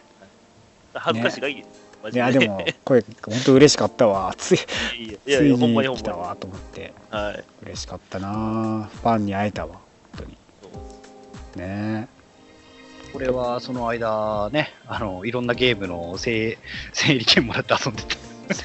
ねいろいろだからなんだろうそういう系結局できなかったからね一つもね体験系がね俺は、まあ、VR とか、そう、VR 系が多かったね、そうだね体験は。多かったねうん。うん結構やばい。初めて VR 体験したけど楽しかったね。ねえ面白そうだったよねそこら辺はできてないんでね。ね試し打ちとかもなんかねねまあゲーム、やっぱりね、そういうところはやっぱり日盛り上が本ですってるからね。しねう。ん、日本ですからね。エンタメとしてもやっぱね。まあ、やその後合流して、そうそう。ね、コスプレ関係の人も多くてね。クマさんがめっちゃ撮ってますからねまあそうですね、僕もテンション上がってきて、どんどん。ねじゃあのじゃ絶対でもコミケとかワンフェスとかではいない方々だから、ね。やっぱそうよねそうなんです。だからね、見ないようなスパイダーマン景色のコスプレって正直なとこね、どこでも見れるんですよ、正直なとこ言うと。うんううんん。スパイダーマンのコスプレはいっぱいいるんですよ。USJ 行きゃいるんですよ。ねネットプールとかもいるしね。いるんで、いるんで。そうそうそう。だからマイナーなところね、そ撮りたかったんですよ。う、うんだからそれで、そういう人に見つけて声かけてたんですよ、僕。ねえー、まあ、ハルクリンクとか。そうそうハルクリハングとルクリンクねか、あの女性のその外国の方でした。そうじゃあね、俺、俺が最初にね、気づいた、俺が一人で歩いてる時にハルクリングがいたから、お、ハルクリングだっつったら、すっげえ女性の方喜んでくれた。あやっぱそうなんだ日本語ね、普通に喋れはる人でした。ああそうなんだねあ、分かってくれたっつって。ソングバードとかねそう、出たねソングバースそう。あとギャラクターとか。あー、キャラクター。タあのやってる人は、ね私知り合、知り合いだったんで。ね。あとスパイダーグエンとかもね。ね、グエンもいました。いたよよかったな。グエンの人がね、スパイダーグエンの人がその一人撮らせていただいたんですけど、なんかそ別の日でシルクやってたっていうのね。そうそうシルクやってて見た俺。あ、そうなんや。うんシルクもよかったよ。いや、シルクを僕日曜は帰っちゃったんでね、見れなかったんで、そこちょっと欲しかったな。やっぱね、えあとクロークダガーのね、あそうそう クロークだからクそうね。ロー、クダガーがいた、ダガーいたし、あダガーか。そうダガーがいた。ダガーがいてたしねそ。うそうそうそう。すごい。だからコスプレもねやっぱかなりねマーベル勢多かったね。海外の人結構ノリノリでね、やっぱり。ねやってて。もうあの子供家族連れの X メンチームとかいましたからね。いたね。あ、いたね。てかね、あのさ、ツイッターで回ってきたさ、あの子供のキャップのコスプレしてることさ、うん。あのね、カーダのね。カーダのやつだね。かったね。ねあれよかった。よかった。ほんまにこ微笑ましいというかね。ねライバル会社の方もうすごい少なかったんでねかわいそうになるぐらい少なかったんでちょっともうね あの、そうそう、あちょっとのコスプレの集合写真のところでマーベル VSDC っていうのがあったんですよね。ちょっとコスプレもねそのまあ向こうさんもねあの頑張っていただきたいっていうねあのまああれ、マジ1回、一回目、まず最初に集まった時、ただマーベル VSDC じゃなくて、マーベル VS ロビンだったからね。ねそのススーパーな人もねいなかったんでそれはちょっと分が悪すぎるなっていう感じもあったよね。ねでねもうちょっとだからまあそちらさんもね盛り上がって映画の方もね頑張っていただけれコスプレとしてやっぱスーパーマンってあんま人気ないのかもしれないね。ばね。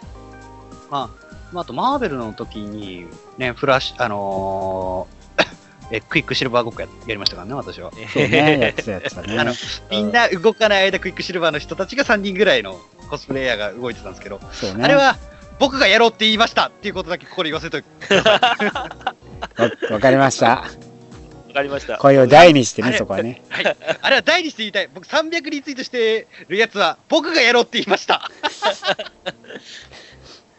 はい。いやほんとすごかったですよあよかったですね。シーハルクとかも見ましたしね。ね2日目もねいろんな方々にねお会いしてそうですね。ねああのそうですよ。隕石さん。おもちゃいなで有ね名 な隕石さんとあかクロスオーバーのね。そうですね。クロスオーバーのオーナーのねの、ラベイさんとか。とかいましたし、うん。ラベイさんには改めてね、まあ、その後もちょっとあったんですけど、大阪の方で。あそうですね。い。や、会えてよかったですわって言ってくれてはったんで。ねよかったです。本当に初めて会った方々も多くてツイッターとかではね割と話したりとかまあゲスト出演してくれたりねラジオ来てくださった方々に挨拶できて本当良かったなっていうところもね大きい収穫だったんじゃないですかねクロスオーバーで会う面々と変わらない面々が東京で会えたんですよね。そうなんですよね。あ、熊さんはそっか。熊さんはそっか。そうそうそうそうそうなんですよ。いやだからもうなんこか、クロスオーバーの知り合い多すぎて、ね 会場で、クロスオーバーで会えるやんみたいなやつがいっぱいおった。そうね。だから俺らは会えないから、タコマン。そう。は。まあね、東京コミコンっていう確かに場じゃないとなかなか会う機会とかなかったりする方々が多かった中でこうやって会えて柳さんにもそうサインもらった。そこはちゃんと言っとかないと。柳さんが、えー はい。執筆いたしました「アメコミフロントライン」はいにですね。あのそこあの千葉敏郎さんブースのところでそあはいの販売しておりましてちょうど柳さんがあのそこにお越しになってねあの、はい。それで即座にあの買ってサインをいただきました。はい、いやこれありがとうご、はねチざいました。ャンスだと思ったんでね。ね。はい。熊さん GJ と思って俺も買ってサインしていただきました、僕は台風事情の関係で買いませんでした。すみませんでした。まあまたね来年以降ね機会があればね本当にあのまさかあんなに金を使うとは思わなかったけど。本当東京コミコンに柳さんが本当にいろいろとあの動いてらっしゃって大変な思いしたかと思いますから本当にねいい人ですよ。ん、あえて挨拶できたのが本当良かったですよ。はいと千葉さん好きだわ、みんな大好きやからね。俺ね。はい千葉さんいい人だったから、俺らがそこら辺でうろちょろして黙々と帰っててね、俺ら絶対邪魔だったよね。うっとうしかったろうに。本当、この場を借りてね、ね3人で謝りましょう。ございませんでした。す前の方はあそこら辺でうろうろたむろってすみませんでした。すいませんでした。この場を借りてちょっとい一応謝っておきます。ね。いやーいやでもあっこですごいね集まりやすい場所になってそうなんですよ。いろんな方がね、その、来てるんでね。そう。あっこねでもね柳さんがねあのブースのところでその、うんえっ、と応募をしててですねあのそこにその漫画原稿を持ってきたそうらですね。マーベル側に見せて、まあえーゼブルスキーさんにも見ていただけるっていう場やったんですよ、ね。そうそうそうそう。で、3日目にね、それをやってて、で、セブルスキーあ本人があの来てたんですよ。で、はい。お自分もね、そこに遭遇して、あの千葉さんに、はセブルスキーですよね。セブルスキーですよねみたいな感じになっちゃって。えーすごい緊張です。もう隣入れてて、本当緊張ですよみたいな話してて。ううわわーっと思って、でも、その、そうあのポートフォリオをねその、はい。持ってきている方々とはずっと話してたんで結構はい。列みたいになってあんまりこうね割って話とか写真もねなんかこう横から撮るのもあれだなと思ってそのままちょっとそのままあのー間近で見たっていう思い出だけを立ち去っていったんですけど。いいや、熊さん、セブルスキーすね、よ。かっったよね。たね。俺はそんなに近くに行ってないんだよな。あれ？あれ？あれ？そうあれ？3, あれ？日目はねそう割とねあのー自分は遅めにねあのゆっくりと行ったんで。ああ、そうそう。俺は朝早く行って、朝一で千葉先生に挨拶しに行った。ね。朝一かよ。じゃあ、あの、ゆっくりあの、ほらココミッション？うん、コミッションね。してもらおうかなと思ったのよ。うん。うん。そう、あの、千葉先生にもおうん世話やってるし。もう、もう受付終了してたやろ？そう、そう、そう。やろ？あ朝一で行ってももう終了してたもうね連日でねやっぱ無理だったんだよ。あの初日ね受けすぎたらしいから。うん。かなり。でもうずっと帰ってたんでね帰ってらっしゃってたんでね。しょうがないよね。だからまた来年あホれば。でも書いてたって言って言ってなかったんで。また来年機会があったらだから本当に行かせていただきたいなっていうのと来年は4日間になるらなるうんらしいですね。予定もね、あの考えてるらしいんで。来年もあの開催されることは決定ということでね。決定来で、年も。スタンリーも、ストンスタンリーもどうかわかんないですけど、来年も来たいって言ってはったんで。言って、ましたからね。えまあ、あとやっぱりコミコンっていいっていうところはやっぱりコスプレイヤーの仲が良かった。みんなが。ねコスプレイヤーみんな楽しそうだったよね本当えねなんかね、うん。やっぱ他のイベントとかだとすごい交流できないのよね。うんコスプレイヤー同士が。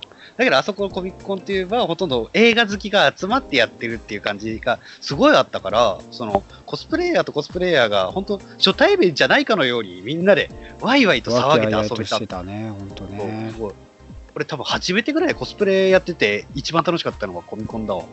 すごかったですよね。だってし3日目の集合写真が106人とかですもんねマーベルのねそうそうそう。あそこちょっと俺時間の関係できなかったんだけど。ねすごかったね、106人は多うんただね、シャベンジャーズもすごかった。シャベンジャーズの最後の。ああそうですねああ、シャベンジャーズ合そうわせて。シャベンジャーズ柳生さんでもありますよねああ、そうね。はい八木さんストレンジの格好してたんだっけ？そうそうそうそうそうそうそう。ねって感じでしたよそう3日目ねスタンリーまたあのスパイダーマンねあのスピさんが話してるところでサプライズ登場して、それで遠目から見てましたよそうそうそう。スパイダーマンの話してて結構良かったですよ。本当に。いやー思い出がぎっちりと詰まった本当楽しい3日間でしたね。えほんと3日間楽しかったな。来年もやっぱ開催されるっていうことでやっぱ来年は午前中をね中心に、えー回っていきたいなと思います。いろいろと、うん、ちょっと午後は休憩期間を長く取りたいと思います。あ、僕も3日目はすごい休み休みでした。そうよね。だからその午前中にコミッションとかそれこそねコミッションとか、まあ、誰かの撮影サインとかっていう風に時間を割り当てて午後はもう本当にゆったりとするような感じで行った方がいいかなって感じがしますね。展示は結構一日見ちゃったらあとは別にそんなに見る規模でもないかもしれないですからね、まあ、来年 大きくなってるかもしれないから。来年休憩所があれば、そこで休みつつ、ね。その時間が来たらって移動みたいな。そう。う。ん座れる場所が少ないっていうのはやっぱりありましたからね。そう地べたにみんなやっぱ座ってることが多かったんでね、まあ、休憩できる場所っていうのをやっぱ明確に設けてもらった方がいいかなと思いますよね。ね。うん、まあまあ今回でちょっと来れなかった人っていうのも知り合いでも、そうですね、ですからね。ああ、いたね。あと今回残念ながら来れなかったっていうんでね、ルデス君も来れなかったんでね、来年本当に来てまたみんなで楽しめたらって思いますね。ね知り合いが来れてないパターンもあるんで、うん、やっぱ今回はその時に、あの、あの、マーベルピックアップラジオのオリジンメンバーでしたからね。そうね、オリジンメンバーとして本当に最初についに予約あったっていったところでも大きなポイントになってくると思いますから。そうですね。これが毎年続いていければいいよね。こあの、そうね、そうですそうね。ね。1回ぐらい会えたらなっていう。ね、またこうやっていろんな人とのつながりがね持てるようになって面白い楽しいことできていけたらいいなと思いますね。ね。また来年のコミコンに向けてね皆さん1年間準備してそうです。ぜひとももう今からも準備をしていかないとね。東京コミコンで僕と握手 東京コミコンで僕と写真。ほら、熊さあ、んどうする？あの、マーベルピックアップラジオブース借りる？あの お応募してみよっかあの一般一般とかであるじゃんやめとけ、やめと一け。般とかで一応募集してるじゃん一応さこの時間せ帯、この時間帯、そうそう公開録音みたいな。先行で落とされるかもしれないけど一応応募だけしてみるブース持ついいよいいよ、しようしよう、しようしよう。え、いいよそうってもうてさ、そんなだからえ、だから、だから3人で、まあ、基本は3人でやるけど、各、各時間で、あの、ゲスト呼んでっていう感じで、そのそうそうゲストそうリスナーとかと時間でスケジュール組んでゲスト呼んで話していくっていう感じだよね。やろう？たくまさんやろう、来年。来年あのまた応募集がねあのブース各ブースの募集があったらちょっとあのチャレンジしてみようかなと思います。絶対無理や。絶対無理よ。なんかの間違いで OK されるかもしれないから、一応チャレンジだけしとこうぜ。ね本当あの柳さんよろしくお願いします 柳さん、柳さん、よろしくお願いします。ぜひとも東京コミコン3日が開催されましたけど来年もまたやってきて11ホール拡大しての、えー開催を目指しておりますのでぜひとも皆さんまた、えー東京コミコンお越しになって楽しいイベントに盛り上げていっていただければと思いますはいはい来年はね、あの、こ来年は、えー東京コミコンでアッセンブルしましょう。ぜひともね皆さんいらして楽しい時間を過ごしたいと思いますのでよろしくお願いします。あはい。さあ今週は以上になりますけど何か言い残したことございますか？いやー特にもう言い切った感じはすごいしますね。ね。えねーまあ、そうですね。えーまあ、僕が毎週これ言ってるのは、あのーね、アベンジャーズアッセンブルの感想を一言言ってるので、ええー、層がとても可愛かったです。そんな話。はいということで。今週そうだ。今週は以上です。また来週お会いしましょう。バイバーイ。来週もラジオの前にアッセンブル